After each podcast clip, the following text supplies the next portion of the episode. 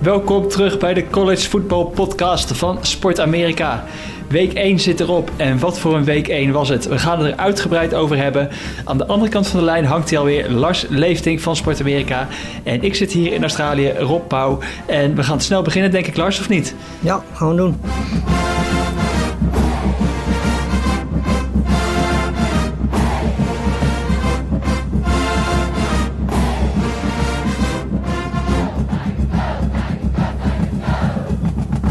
Yes, we zeiden al, wat een week 1. De atmosfeer in de stadions die was echt geweldig. Het ging overal rond op social media. Uh, dus Lars, zeg het maar, ben jij een grotere fan van Enter Sandman of van Jump Around? Zo, zo. Uh, ja, dat is... Uh, pff, um, ja, dan ga ik toch voor Jump Around, denk ik. Ja, voor Wisconsin, bij Wisconsin Penn State? Ja, ja.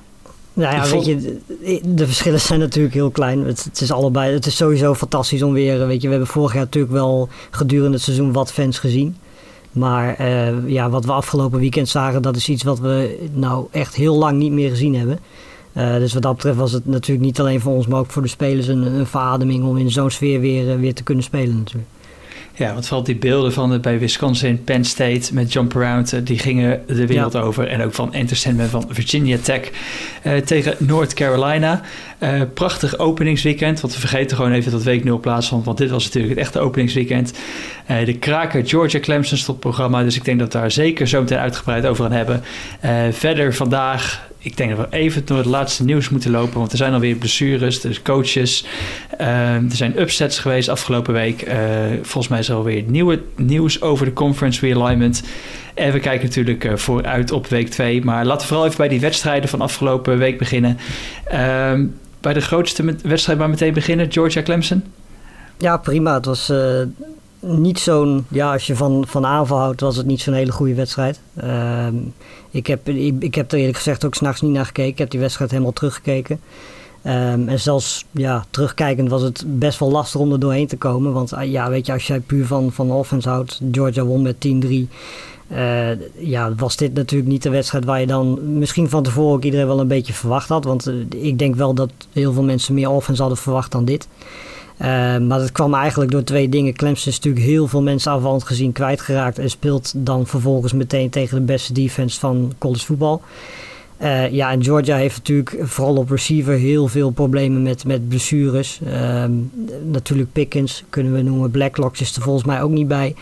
Uh, dus dan mis je al meteen je twee beste wapens. Um, en je zag eigenlijk dat het enige wat aanvallend gezien echt goed liep was, was de running game van Georgia.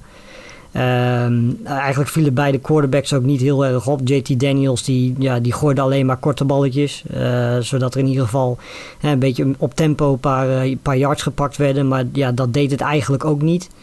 Um, ja, en Uagalele die werd helemaal onvergebeukt door, door de defense van, van Georgia. Die offensive line van Clemson was compleet kansloos. Eigenlijk de hele wedstrijd lang. Uh, Wagalele's passes kwamen totaal niet aan, was uh, heel inaccuraat. Uh, je zag gewoon dat wat Georgia wou doen is zijn, zijn, ja, zijn beslissingen versnellen. Uh, ook omdat natuurlijk ja, dit eigenlijk de eerste echte serieuze start van zijn carrière is, wetende ook dat hij dit hele seizoen de kans gaat krijgen. En dan zie je gewoon dat hij toch nog iets te veel tijd nodig heeft. En daar heeft de, de, ja, de defensive coordinator en de coachingstaff van Georgia heel goed op ingespeeld. Want ja, de, de hele offense van Clemson was eigenlijk op uh, receiver en Gata na, die over de 100 receiving yards had. Uh, was hij gewoon totaal niet aanwezig. En Ouagalele speelde eigenlijk ook gewoon heel matig, omdat hij dus snelle beslissingen moest nemen. Het is duidelijk dat hij daar nog, uh, nog niet klaar voor is. En in combinatie met het feit dat die offensive line van Clemson gewoon eigenlijk gewoon compleet gedomineerd werd door Georgia. Um, is het wat mij betreft ook terecht dat Georgia uiteindelijk wint. En ik denk dat Georgia misschien ook nog wel met meer uh, puntenverschil had kunnen winnen. Uh, we hadden het van tevoren ook gezegd. Als er een kans was voor Georgia om deze wedstrijd te winnen, dan was het dit weekend. Wetende dat Georgia natuurlijk al een team heeft dat wat langer bij elkaar is dan dat dat van Clemson dat is. Um, maar ja, het, was wat spannender en het was uh, vooral ja, minder punten dan dat wij denk ik met z'n allen verwacht hadden. Ja, ik denk dat we zeker dachten van dit gaat wel een low-scoring game zou het wel eens kunnen worden. Maar inderdaad, die defensive line van Georgia overrompelde de, de offensive line van Clemson, uh, van Clemson. En ja, wat jij al zei, uh, DJ Uyangale die hield net gewoon die bal vaak net iets te lang vast, denk ik ook nog. Hij kreeg totaal ja. weer die, is die zeven keer gesackt. Uh, dat is veel. Zeven keer en ook door zes verschillende uh, spelers van Georgia. Ja. En al die zes, dat zijn ook gewoon five-star recruits. Dus we hebben het hier best wel vaak op de podcast natuurlijk over recruits. En dit zie je maar weer, ja, wat Georgia over de afgelopen jaren heeft opgebouwd. Zo'n defensive line. Uh, ja, ongelooflijk sterk. En ik denk wat jij al terecht zei, misschien wel de sterkste D-line van, zeker van college voetbal. Ja. Um, ik ben wel benieuwd, inderdaad, nou, de blessures van Georgia, natuurlijk, je noemde het bij de wide receivers al, natuurlijk de beide top uh, tight ends waren er ook niet bij in ja. Washington en Eric Gilbert natuurlijk. Benieuwd of er daar toch wat meer punten op het bord gaan komen in de komende wedstrijden. Als je naar het toekomstige programma kijkt van een Georgia en Clemson, zouden ze allebei eigenlijk zo doorheen moeten gaan lopen tot die championship games. Ja. Uh, maar toch wel heel interessant ook om te kijken van ja, wat gaat dit zo meteen aan het einde van de rit betekenen, deze nederlaag van Clemson? En gaat dat iets betekenen? Of is het nu al meteen een deuk in de kansen op een, uh, op een playoff spot? Nou ja, dit, was voor Clemson met afstand de moeilijkste wedstrijd die ze hadden. Uh, dus ja, weet je, als ze ongeslagen wouden raken, hadden ze eigenlijk deze wedstrijd moeten winnen. Um, en nu krijg je natuurlijk de situatie dat ja, je gaat straks ongeslagen eindigen misschien. Um, maar je programma, je speelt niet tegen North Carolina, je speelt niet tegen Miami. Nou goed, dat zijn de enige twee ploegen op papier in de ACC die in de buurt komen van de kwaliteit van Clemson. Uh, ja, weet je, dan, dan is dus ten eerste je schema al vele malen minder sterk dan, dan bijvoorbeeld een Ohio State, bijvoorbeeld een Alabama, bijvoorbeeld een, een Oklahoma, een Georgia. Um, dus dat, dat, wat dat betreft zit je sowieso al in nadeel, zelfs als je alles zou winnen uh, vanaf nu. Um, ja, weet je, de kans is inderdaad groot dat een Georgia ook alles gaat winnen. De kans is ook groot dat Alabama, daar komen we straks nog wel op, dat die ook ja, voor het merendeel alles zullen gaan winnen. Dus als Clemson zijnde was dit misschien wel de wedstrijd die je, uh, die je moest winnen. Uh, omdat je weet dat je schema gewoon een stuk minder sterk is dan, dan alle teams waar je verder mee strijdt om, om de playoff plek. Ja, nou hebben wij vorige week alle week gezegd uh, vier ploegen genoemd die in de college football playoffs zouden staan. Ja. Allebei hebben volgens mij de Ohio State uh, uitgelaten. Ik moet ja. zeggen, na afgelopen weekend voel ik me daar iets minder prettig bij, bij die, bij die uitspraak. Uh, misschien even, laten we heel even nog even in de SEC blijven voordat we naar Ohio State gaan. je noemde Alabama al. Ja, ja. vooraf gaat dat seizoen denk ik van ja, ze hebben wel veel mensen kwijtgeraakt. Ze hebben een hoop veranderingen bij Alabama. En het seizoen begint en het lijkt alsof ze tegen een, te, ja, tegen een eh, FCS-team aan het spelen zijn in, in Miami. Ja. Ja, dat was echt niet. Als je, als je een beetje op soms wat ze allemaal kwijtgeraakt zijn. Hè? Een offensive coordinator zijn ze kwijt, quarterback zijn ze kwijt, hun twee beste receivers zijn ze kwijt. Uh, zijn wat offensive linemen kwijtgeraakt. Er zijn een beste running back die ze de afgelopen jaren gehad hebben, zijn ze kwijt. Uh, het maakt gewoon helemaal niks uit. En uh, ja, ze winnen 44-13 en ze spelen tegen de nummer 14 van het land Miami. Ja, die waren vanaf, vanaf de eerste snap waren ze compleet kansloos. En dat is eigenlijk vrij bizar als je ziet dat Alabama op zo'n beetje elke positie met nieuwe namen moet, moet spelen. Ze hebben natuurlijk, ja, ze hebben ook weer een nieuwe receiver gevonden die heel getalenteerd is, Williams. Die is volgens mij van Ohio State overgekomen, waar ze gewoon simpelweg te veel receivers hebben. Ja, dan was hij iets van zesde of zevende keus, zeg maar, in de depth ja, nou, chart. En dan gaat hij naar Alabama, is daar een leading receiver. Ja, precies. En hij pakt meteen 126 yards en de touchdown. Nou ja, Matchy die zat ook weer uh, 76 yards. Maar ja, de, de, man waar we het natuurlijk over moeten hebben is Bryce Young. Uh, zijn eerste echte start. Uh, ja, 344 yards, 4 touchdowns, op geen fout te betrappen. Uh, deed eigenlijk meteen alles goed. goede pocket mobility, was, was rustig, was kalm, maakte geen fouten, maakte allerlei verschillende soorten passes. Had ook een 94 yard touchdown. Uh, ja, wat, wat moet je daar eigenlijk nog meer over zeggen? We, hadden van tevoren gezegd van ah, die, die over en under van wat was het, 29. Normaal gesproken gaan ze die niet halen. Nou ja, die hebben ze dus gewoon wel gehaald. En het is eigenlijk, uh, ja, het is en het blijft vrij bizar dat je zoveel mensen kwijt kunt raken. En dan toch gewoon weer al zo snel op zo'n hoog niveau tegen, ja, tegen de nummer 14 van, van college voetbal. Uh, ja, ze zo kansloos kan laten. Ja, ik, ik, zei net dat ik voel me niet zo super goed meer over mijn voorspelling dat Ohio State niet die players haalt. Maar ik voel me wel iets beter over mijn ticket wat ik heb van Bryce Young voor Heisman. Om het alvast ja. te... is in ieder geval het seizoen ja, die... goed begonnen met een quotering van 13. Dus daar mag ik niet over klagen. Precies, die staat nu meteen bovenaan natuurlijk. Precies. Uh, ik denk dat daar even de SEC... Zo even Ohio State nu een paar keer genoemd. Uh, ja, wat vond je daarvan afgelopen weekend? Het begin was moeizaam. Dat is ook niet zo gek. Als je natuurlijk uh, een quarterback hebt in CJ Stroud die in totaal 8 snaps had en nog 0 pass attempts in zijn carrière. Dus daarvan had je kunnen verwachten dat hij misschien een beetje sloom zou gaan beginnen. zeker ook omdat je weet dat je tegen Minnesota speelt, wat natuurlijk geen matige ploeg is. Ehm, maar eigenlijk vanaf het tweede, tweede kwart zeker in de tweede helft kwam, ja, kwam hij gewoon veel meer in vorm. En als je dan ziet dat je vervolgens zulke wapens om je heen hebt, ja, dan gaat het eigenlijk vanzelf. Hij ging uiteindelijk voor 294 yards, vier touchdowns. Uh, en één interception. Nou ja, goed. Ja, weet je, als je dat in je eerste wedstrijd kan noteren. Als je van tevoren acht snaps in totaal in je carrière hebt gespeeld. Ik denk dat je dan heel tevreden mag zijn. Hij kwam qua statistieken in de buurt van, van Justin Fields en van Dwayne Atkins zijn eerste wedstrijden. En die speelde tegen veel mindere tegenstanders dan Minnesota. Dus wat dat betreft denk ik dat, dat Ohio State en ook Stroud zeer tevreden mag zijn. waar ik me wel druk om maak, en ja, dat zeggen we volgens mij, hebben we eigenlijk van tevoren ook al gezegd is de defense. De defense is het enige wat Ohio State voor ons op dit moment uit de playoffs houdt. Want ja, als je tegen Minnesota al 31 punten tegen krijgt, um, dan gaat dat tegen de teams die, die straks in de playoffs kunnen komen. Uh, gaat dat nog wel eens een probleem kunnen zijn. En dat, ja, weet je, er is in de Big Ten aanvallend gezien helemaal niemand die in de buurt komt van wat Ohio State in zijn team heeft zitten. Dus in principe, als jij 45, 50 punten per wedstrijd scoort, dan zou dat in een Big Ten genoeg moeten zijn. Um, maar goed, ja, je gaat ook tegen goede defenses spelen. En als het een defensive battle wordt, dan ben ik bang dat Ohio State het best wel lastig kan krijgen. Maar goed, de wapens zijn daar. Stroud heeft uh, eigenlijk in zijn eerste weekend meteen indruk gemaakt. En um, ik denk dat Ohio State wel even duidelijk heeft aangegeven dat die offense in ieder geval uh, ja, samen met die van Alabama uh, de beste van het land gaat zijn dit jaar. Ja, moeizame eerste helft natuurlijk voor Ohio State, waarin ook in de eerste helft zag je Stroud er ook nog wel even zoekende zijn, wat natuurlijk ook gewoon compleet ja. logisch is. We, we, hebben het natuurlijk wel vaak over al die jonge quarterbacks, maar ja, misschien is het wel niet gewoon dat wij maar gewoon denken als zij bij hun eerste belangrijke start van een, uh, van een season of gewoon in hun carrière, maar meteen ook moeten laten zien dat zij echt die, die five-star recruit waard zijn en meteen ja, de beste Precies. van hun stel zijn. Ja. Uh, misschien ook een beetje hetzelfde is natuurlijk bij, bij DJ, die natuurlijk wel vorig jaar al tegen Notre Dame gespeeld had. Maar uh, ja, ook hij is gewoon nog een jonge quarterback die, die nog moet wennen aan dat niveau. En die, ja, ik vraag me ook af, als je een, als je een Stroud tegenover uh, deze Georgia defense had gezet, had hij misschien ook wel een stuk moeilijker gehad dan dat hij natuurlijk ja. nu tegen Minnesota had. En zo gaan we voor al die jonge quarterbacks geldt dat eigenlijk, denk ik wel. Ja. Uh, maar zeker interessant dat, het, uh, dat die offense van Ohio State eigenlijk gewoon zo goed is als dat wij verwachten. Die gaan gewoon iedere wedstrijd minimaal ongeveer 40 punten scoren. Ja. Um, een, aan, de andere, aan de kant van Minnesota trouwens, uh, een hoogtepunt en een dieptepunt. Het positieve was natuurlijk uh, de rushing leader, maar dit was tegelijkertijd ook ja. het dieptepunt. Ja. ja, dat, was, dat zag er niet heel erg lekker. Het deed me eigenlijk direct, die blessure direct denken aan, aan Kevin Durant. Die, ja, daar zag je eigenlijk ook alles gewoon, gewoon knappen. En dat, dat was bij, uh, bij Ibrahim ook het geval. Hij had daarvoor 163 yards en twee touchdowns. Dat was eigenlijk in zijn eentje de reden dat Minnesota nog in de buurt was van, uh, van Ohio State. Uh, was en is eigenlijk gewoon nog steeds een van de beste running backs. Maar ja, goed, die, die ligt de rest van het seizoen eruit.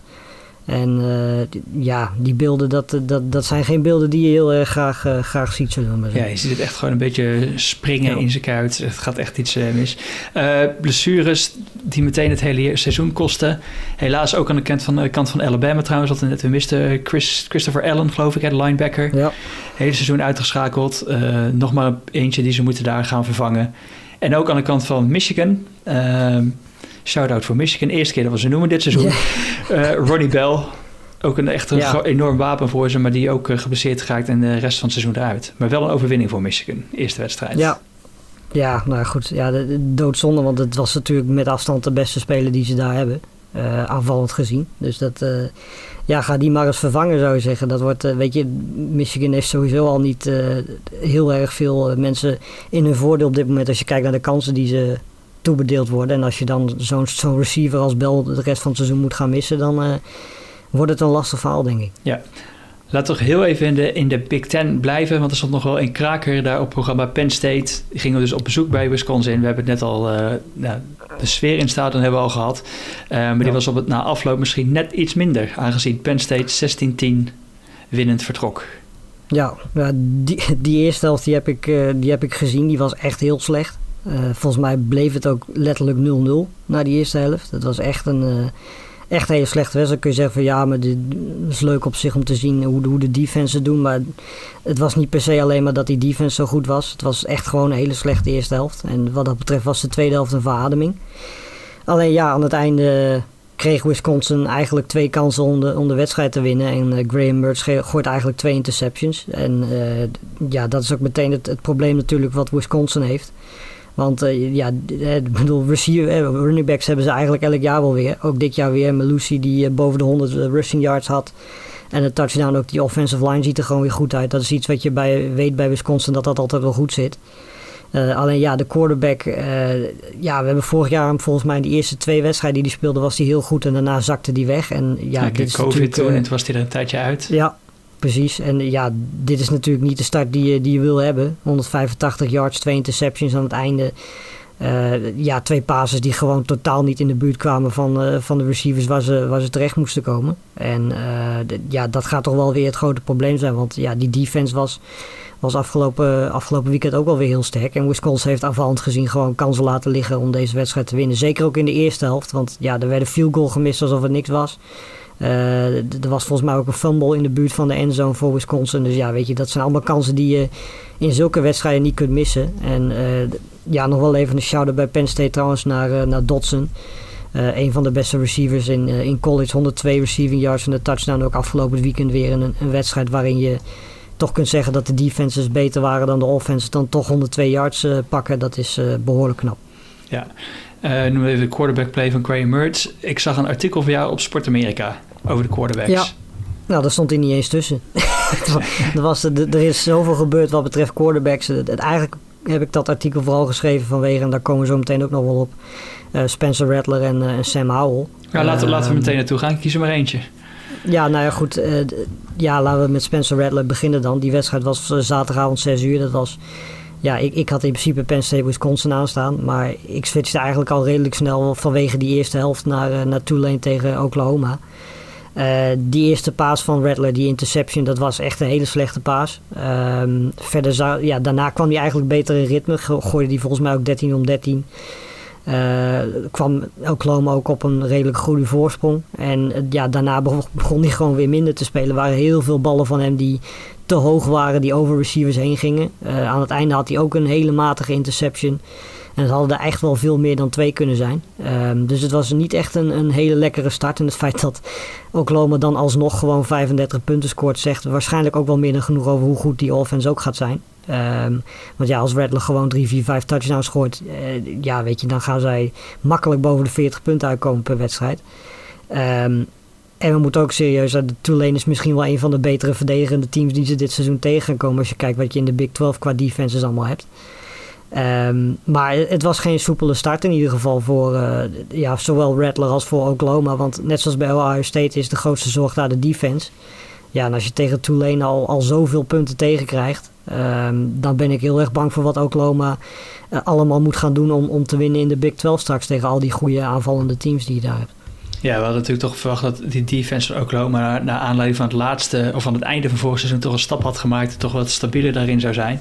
Uh, ja. Misschien positief is dat Oklahoma vorig jaar of het voorgaande seizoen vaak aan het begin van het seizoen toch nog even wel eens tegen een zeepert aanliep. Dat ze die ja. misschien niet in, nu, in ieder geval hebben ja, weten te ontwijken. Uh, dus misschien is dat dan het positieve aan de kant van uh, Oklahoma, waar we er in ieder geval uit kunnen halen. En zoals jij zei, die gaan toch al 40 uh, punten ook weer op het bord zetten, net zoals Ohio.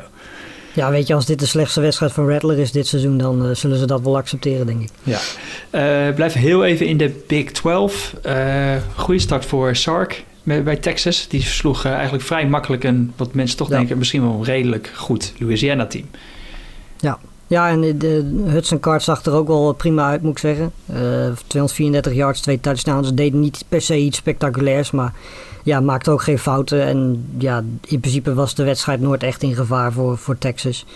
Uh, ja, ze hebben ook gewoon weer wel heel veel talent weer op de, op de skillposities. Whittington boven de 100 yards receiving. Uh, Robinson die boven de 100 rushing yards kwam. Uh, dan hebben ze ook nog die, die Johnson die ze eigenlijk niet eens gebruikten. Maar die ook, ja, weet je, zo'n beetje alles op het veld kan wat je, wat je van hem vraagt. Um, en ja, inderdaad, die defense zag er ook goed uit. En uh, ik denk dat dat misschien inderdaad ook wel, wel key gaat zijn. Dat is zo weet je belangrijk voor elk team in de Big 12. Als jij een hele goede offense kan hebben in de Big 12 en je kunt daarnaast ook een defense hebben die teams op 15 punten houdt. Ja, dan, dan heb je een hele grote kans om de Big 12 te winnen. Um, en ik denk dat als Texas zo, Texas zo blijft spelen, Um, dat, we, dat we dan hun serieus moeten, moeten gaan noteren ten opzichte van een Oklahoma, maar ook een Iowa State dat het afgelopen weekend uh, heel moeilijk had met uh, Northern Iowa. Ja, en Iowa State, die komen ze zo meteen even op. Die hebben een mooie week 2 in het vooruitzicht. Een mooie matchup. Ja we skipten net heel even over, tenminste dat ik, over de quarterbacks heen. Maar jij inderdaad ook al Sam Howell genoemd. En dan maken we even het sprongetje naar de ACC, waarin Clemson al gehad hebben natuurlijk. Maar North Carolina misschien wel als een grote uitdaging gezien werd.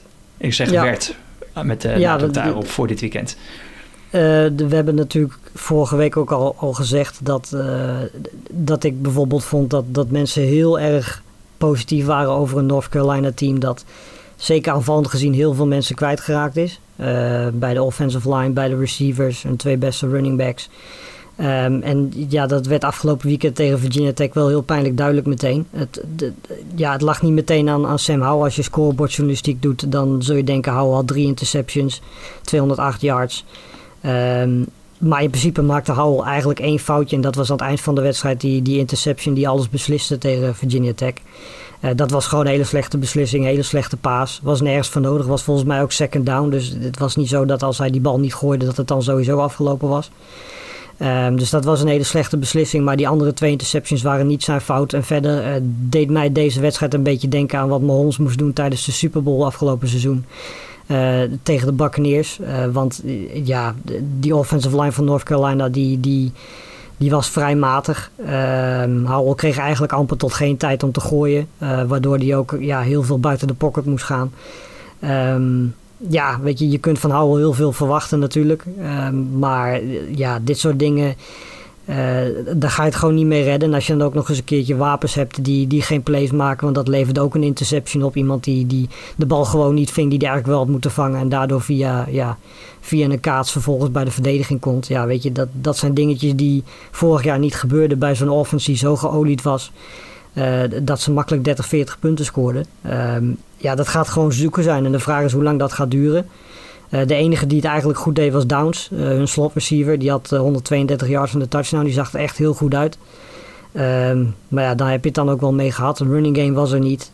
Um, ja, en zoals we zeiden, de offensive line was gewoon vrij matig. En dan, dan verlies je gewoon van een Virginia Tech team... wat niet per se een heel bijzonder team is... maar wel gewoon zeker thuis heel moeilijk te verslaan is. Ja, en een coach die misschien voor het seizoen op de hot seat zat... en nu misschien in één keer uh, de man gaat zijn bij, bij Virginia ja, Tech. Uh, zo ja. snel kan het gaan. Uh, hoe snel het ook kan gaan is, uh, is vaak in de Pac-12... waar het vaak het ene verrassing na de andere is. We hebben een enorme zepert daar gezien. Um, ja. Laten we bij het positieve beginnen. UCLA verslaat het 16 gerankte LSU. Ja, die, uh, die offense van UCLA is misschien op dit moment wel de leukste offense om naar te kijken. Uh, Robinson, doet, de quarterback, doet eigenlijk niet eens zo heel veel bijzonders. Gooide volgens mij ook maar, uh, maar 16 keer tegen LSU. Um, maar ja, hij maakt ook geen grote fouten. En dat hebben we eigenlijk altijd bij, bij Thompson Robinson een beetje gezegd. Dat, dat, dat talent zit op zich best wel in, maar hij maakt ook heel veel fouten, heel veel slordigheden. En tot nu toe hebben ze twee wedstrijden gespeeld. En heeft hij dat tegen Hawaii en UCLA eigenlijk, of eh, LSU eigenlijk niet gedaan. Um, ja, en daarnaast uh, Charbonnet, die is in ongekende vorm. Die speelt ja, vorige week gaf jij hem al een shout-out van uh, jongens, let op uh, Charbonnet. Ja. ja. nou ja, die ging afgelopen weekend 11 carries, 117 yards en een touchdown. had ook nog 35 receiving yards.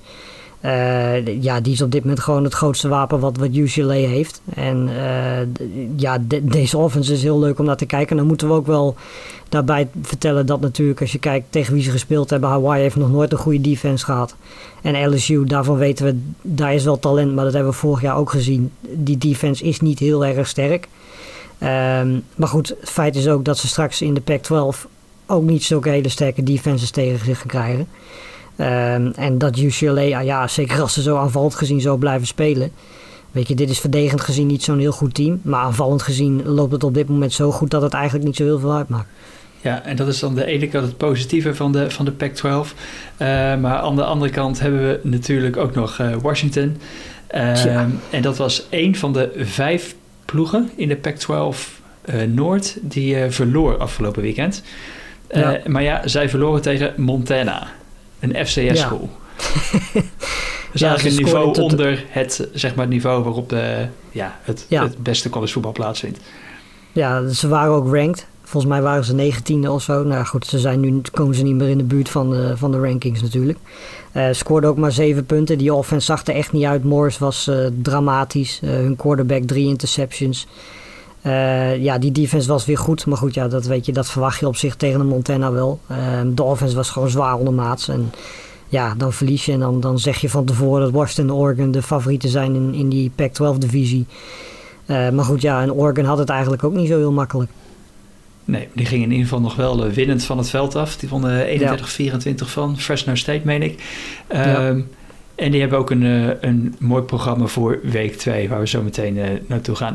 zijn er nog opvallende uitslagen die we nu nog moeten noemen verder van week 1 die we vergeten? Um, Mooie wedstrijd tussen Notre Dame en, en Florida State trouwens op ja, die... zondagavond voor jou. Misschien was het wel ja, dat nacht, was, Nee, nacht zelfs. Ja, zeker. Dat was de leukste wedstrijd van het weekend eigenlijk. Ehm, en ja, de, twee dingen vielen mij aan die, aan die wedstrijd op. Ten eerste natuurlijk eh, Jack Cohn, waar we van tevoren een beetje ons van afvroegen of hij Ian Boek zou kunnen vervangen. Nou, dat deed hij in deze wedstrijd meer dan prima. 366 yards, 4 touchdowns. Uh, en die ene interception was volgens mij een heel Mary aan het einde van de wedstrijd. Dus ja, nou goed, weet je, als dat je enige ja, smet, dat was eigenlijk zijn enige smetje. Die zat ik te dus, kijken, uh, die wedstrijd. Ja, precies. Nou ja, weet je, dan, ja, dan mag je wel stellen dat hij gewoon een hele goede wedstrijd gespeeld heeft. En uh, het tweede wat me opviel was, uh, was Kyle Hamilton, die uh, de, de beste safety richting de, de aankomende draft. twee interceptions en zeker de tweede interception is echt de moeite waard om naar te kijken. Want die komt helemaal vanaf de rechterkant van het veld naar links om die bal uit het niets te intercepten. En dat is precies wat je van de safety wil hebben natuurlijk. Um, dus ja, het was echt, het was met afstand de beste wedstrijd van afgelopen weekend. Qua niveau was het hoog. En uh, ja, je zult denken van die defenses waren niet zo goed. Uh, maar dat viel ook wel heel erg mee. En ja, Mackenzie Milton. Ik wou net zeggen, nog, ik, je vergeet ja. hem toch niet? nee, ik je vergeet hem zeker niet. Ja, nee, ik vond... Uh, op zich deed hij het niet eens zo slecht. Hij kreeg natuurlijk... Travis kreeg eerst de kans. Ah, hij nou, deed ja, fantastisch toen erin kwam. Het was echt bij, bijna het sprookje. Ja, ja zeker. Stonden nee, 18 punten achter of 10 punten achter toen hij erin kwam? Ja, en uiteindelijk eh, dwingen ze overtime af natuurlijk met hem op het veld. Uh, Zijn eerste drive was hij meteen foutloos en werd een touchdown. Ja, 5 om 7, 48 yards. Uh, hij maakte geen fouten. Ja, weet je, ik was vooral heel benieuwd natuurlijk hoe die, hoe die eruit zag qua mobiliteit en zo. Nou, dat zag er ook prima uit. Je zag wel dat ze, dat ze iets minder risico namen met hem natuurlijk. Dat ze iets meer naar de running game gingen. Uh, toen hij op het veld stond. Want ja, de, de, de quarterback die daarvoor stond, Travis, dat is, uh, dat is een beetje de James Winston van, van college. Uh, die gooit waarschijnlijk best wel wat touchdowns, maar ook best wel wat interceptions. Die, ja, die rent een beetje wild rond. Is eigenlijk een beetje ook vergelijkbaar met Bo Nix. misschien is dat niet zo heel eerlijk als je zag hoe Bo Nix afgelopen weekend speelde. Maar vergeleken met de Bo Nix van twee, week, twee jaar geleden is, is, is Travis dan een beetje vergelijkbaar. En die jongen heeft echt wel talent, maar ja, daar moet nog eh, heel veel aan gebeuren. Wil die, uh, wil die een stabiele starter worden. En ja, je zag van Milton meteen dat hij de ervaring natuurlijk al heeft bij UCF. En uh, ja, dat hij dan bijna nog de zegen binnensleept was, uh, dat was heel mooi geweest. Maar helaas missen ze volgens mij ook een field goal in overtime Florida State. Um, ja. Ja, zonde uiteindelijk. Oké. Okay. gaan we week 1 afsluiten. En voor wie het ook allemaal afgelopen is na week 1, dat is de coach van Yukon. Uh, Edsel, die, die ligt er al uit, verloor van Fresno State in week 0. Wat misschien dat nog kan. Maar ja, als je daarna ook nog uh, bij Holy Cross onderuit gaat, dan kan je zeggen Holy, nou ja, iets anders. En dan, ja. Uh, ja, erg dramatisch, gewoon klaar ermee. Ja. Ehm, ik noem het begin, voordat ik even naar week 2 ga, nog heel even noemen. We hadden het over de conference realignment. Uh, want er kwam ja. nieuws dat de Big 12, die heeft nu vier teams uitgenodigd, of gaan ze uitnodigen officieel, om uh, onderdeel te gaan worden van de Big 12. Met het uh, aanstaande ja. vertrek van Texas en Oklahoma waarschijnlijk. Nou zeg ik dat uit, waren dat BYU, Cincinnati? UCF en Houston. Ja, UCF en Houston. Ja, nou goed, dat zijn in principe ook zo'n beetje de vier... die je als wil je buiten de, Ja, precies. Dat zijn buiten de Power 5 de teams die je wil hebben inderdaad. Nou ja, goed ja, de, je moet iets. Hè. Als, als Oklahoma en, en Texas weggaan, moet je die gaten opvullen. En ja, dan zijn dit inderdaad wel de vier universiteiten waar je dan als eerste uitkomt. Zeker omdat ik denk dat ook die vier universiteiten wel weten dat als ze in de Group of Five blijven uh, de kans op de play-offs natuurlijk niet zo heel groot zal zijn. Dus ja, als je dan een kans krijgt om in de Big 12 te spelen, dan, dan denk ik dat ze die met beide handen wel uh, zullen aangrijpen. Alleen ja, ze zullen waarschijnlijk niet alle vier in kunnen. Dus, nou ja, het is de Big 12 en er zitten op dit moment 10 teams in. Dus als twee uitgaan en vier erbij, ja. ze hebben het in ieder geval weer 12, Lars. Hebben ze 12. ja, dat kan inderdaad. Dat klopt. Nee, dat, dat is, nou ja, goed, ja, weet je, misschien moeten ze dat dan ook maar doen. Dan, misschien krijgen we dan ook wat meer defense in, in de Big 12. Dat zou ook mooi zijn. Maar het kan ook zomaar zijn natuurlijk dat die vier universiteiten zich gewoon de Big 12 aanpassen en niet aan defense gaan doen. Ja. Dat, uh, maar dat is, uh, ja, we gaan dat allemaal meekrijgen en houden jullie daarvan zeker op de hoogte. We gaan nu vooruitkijken naar week 2. Uh, het is helaas niet zo spectaculair als dat week 1 eruit zag met alle matchups. Maar ik denk dat er toch wel zeker vier potten in zitten waar we zeker naar uit kunnen gaan kijken. Ten eerste. Ohio State, Oregon. Ja, die is uh, ook voor Nederlanders op een mooie tijd. Zaterdagavond 6 uur. Dus uh, de, ik neem aan, en dat is een gokje, maar ik denk dat die ook op uh, eh, ESPN gaat komen.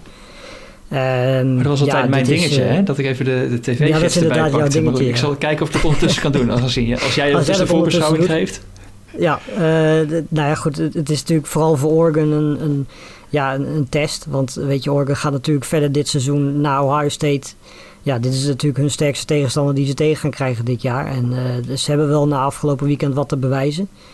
En ik denk dat uh, wat dat betreft dit een ideale wedstrijd is voor Oregon om te laten zien dat zij ja, namens de Pac-12 misschien wel een kans hebben zijn om, om, om mee te doen in ieder geval in de playoffs. Maar goed, dan moeten ze deze wedstrijd wel winnen, want ja, de rest van hun programma is, zoals we net ook al bij Clemson zijn, gewoon niet sterk genoeg om mee te kunnen doen met een, een Ohio State en Oklahoma en Georgia en Alabama. Uh, ja, in Ohio State uh, ben ik vooral benieuwd naar als ze die defense uh, ten opzichte van week 1 wat beter voor elkaar kunnen krijgen. Want het, ja, dat was afgelopen weekend gewoon niet, niet heel erg goed. Um, en Oregon heeft echt wel wat goede wapens aanvallend gezien in huis. Um, dus ja, maar ik kan me eigenlijk bijna niet voorstellen dat Ohio State dit met al die aanvallende firepower die ze hebben en met Stroud die nu één wedstrijd onder ze ja, hè, achter zijn rug heeft. Ik, ik, kan me niet voorstellen dat, dat Oregon hier echt een, een, kans gaat hebben. Want ik denk dat Ohio State zeker aanvallend gezien gewoon beter is. Um, en ja, als het een shootout wordt, is, is Oregon sowieso kansloos. Want in een shootout zijn er maar een paar ploegen die echt met Ohio State mee kunnen. Dus ze zullen er echt een verdedigende battle van moeten maken. En dan, dan zou Oregon nog wel eens een, een kans kunnen hebben. Maar goed, dan is het ook wel handig als uh, de beste speler in, uh, in college uh, erbij is. Ja, en het is maar vraagtekenen. Ja, ja, volgens mij ging het al wel iets beter. Maar hè, hij heeft in ieder geval geen grote blessure. Dus dat is al positief nieuws wat dat betreft. Um, maar ja, weet je, als je echt een kans wil hebben tegen Ohio State... moeten dat soort spelers er wel bij zijn natuurlijk. Ja, uh, slecht nieuws. Ik heb nog niet de nieuwe ESPN-website weten te navigeren naar tv-gids. Dus dat, uh, dat laten we voor volgende week welke wedstrijden er op uh, tv komen. Ja, als ik kijk naar die wedstrijden die er zijn om 6 uur, dan denk ik dat je er wel vanuit mag gaan dat dit een wedstrijd is die daar uitgezonden wordt. Want ik zie niet per se een andere wedstrijd om 6 uur waarvan ik zeg van nou, die zou ik dan uitzenden. Maar... Hoe laat, is, hoe laat is Washington, Michigan? dat is een goeie. Ja, die zijn natuurlijk allebei niet meer ranked nu, dus dat moet ik even... Dus een kans voor revanche voor Washington misschien om... Uh... Ja, die is s'nachts. Dus dat, uh, nee, dat, dat komt in principe wel goed. Dus ik, ik denk dat uh, in principe je ervan uit mag gaan, want ze gaan sowieso niet, ja, weet je, er zit echt gewoon om zes uur verder niet heel veel tussen waar je zegt van dat zou je uitzenden ten koste van, van Oregon, Ohio. Maar goed, ja. ik noemde Washington, Michigan even, omdat toch een van de qua namen van de universiteit toch een, een spraakmakend affiche is. In ieder geval komende week. Uh, Een van de andere die ik daar zeker bij wil zetten is misschien wel uh, na Ohio State Oregon de meest aansprakende Iowa Iowa State. Ja. Een hele belangrijke uh, denk ik ook in de. Ja zeker, want we hebben Iowa eigenlijk net niet genoemd, maar die, die waren misschien wel ja, misschien wel het meest indrukwekkende team samen met Alabama afgelopen weekend. Wonnen heel makkelijk 34-6 van, uh, van Indiana, dat ook ranked was en nu niet meer. Um, ja, en in Iowa State, daar hebben we het net over gehad, die waren afgelopen weekend niet zo heel erg goed. Um, dus ik denk dat uh, ja, het niet eens zo heel gek is. Ik zie Iowa State nu als vier punt favoriet. Uh, er gaat sowieso niet zoveel gescoord worden in deze wedstrijd, want het zou echt een wonder zijn als er een high scoring game is waar Iowa bij betrokken is. Um, dus in principe ga je hier niet heel veel punten zien. En ik denk in zo'n wedstrijd dat Iowa, ja, als je zag hoe die afgelopen weekend ook verdedigend gezien waren, uh, dan is Iowa wel in het voordeel. En ja, ik zou hier eerlijk gezegd wel een gokje willen wagen op, uh, op een zegen van Iowa.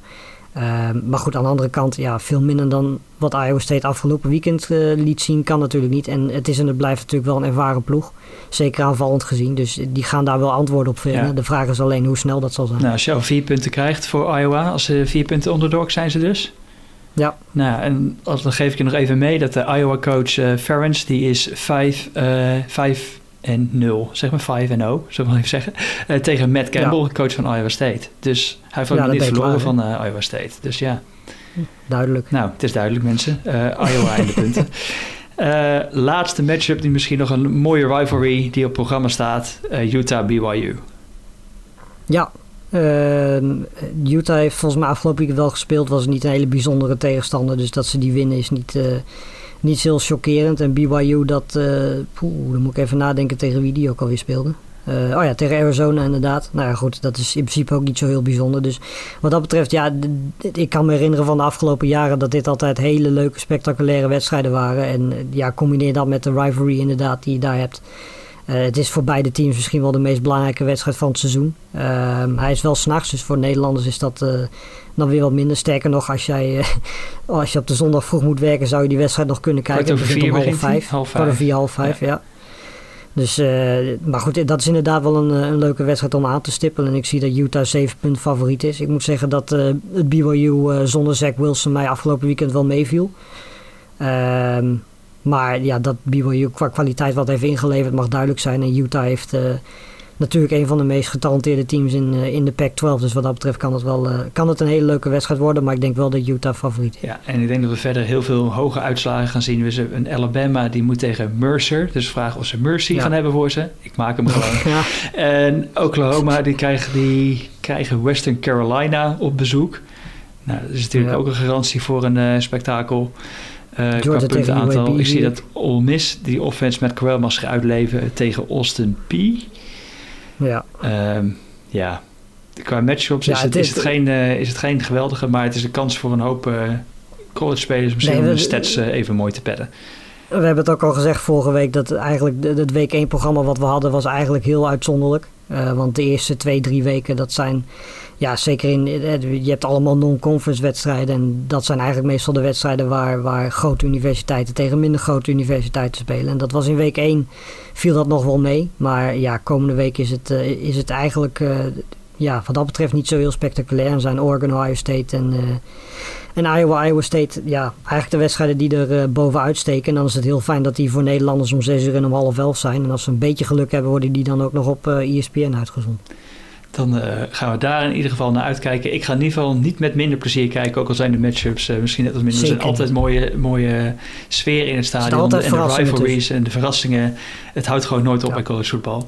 Um, Lars, wij zijn er denk ik volgende week weer en dan gaan we dus deze krakers die we net noemden, gaan we dan nabespreken. en kijken we alvast weer vooruit naar week 3 en nemen we natuurlijk al wat andere nieuws door. Yes. Top. Uh, bedankt jullie allemaal weer voor het luisteren. En zoals al zeiden, volgende week zijn we er weer. En veel plezier met dit weekend van het college voetbalprogramma.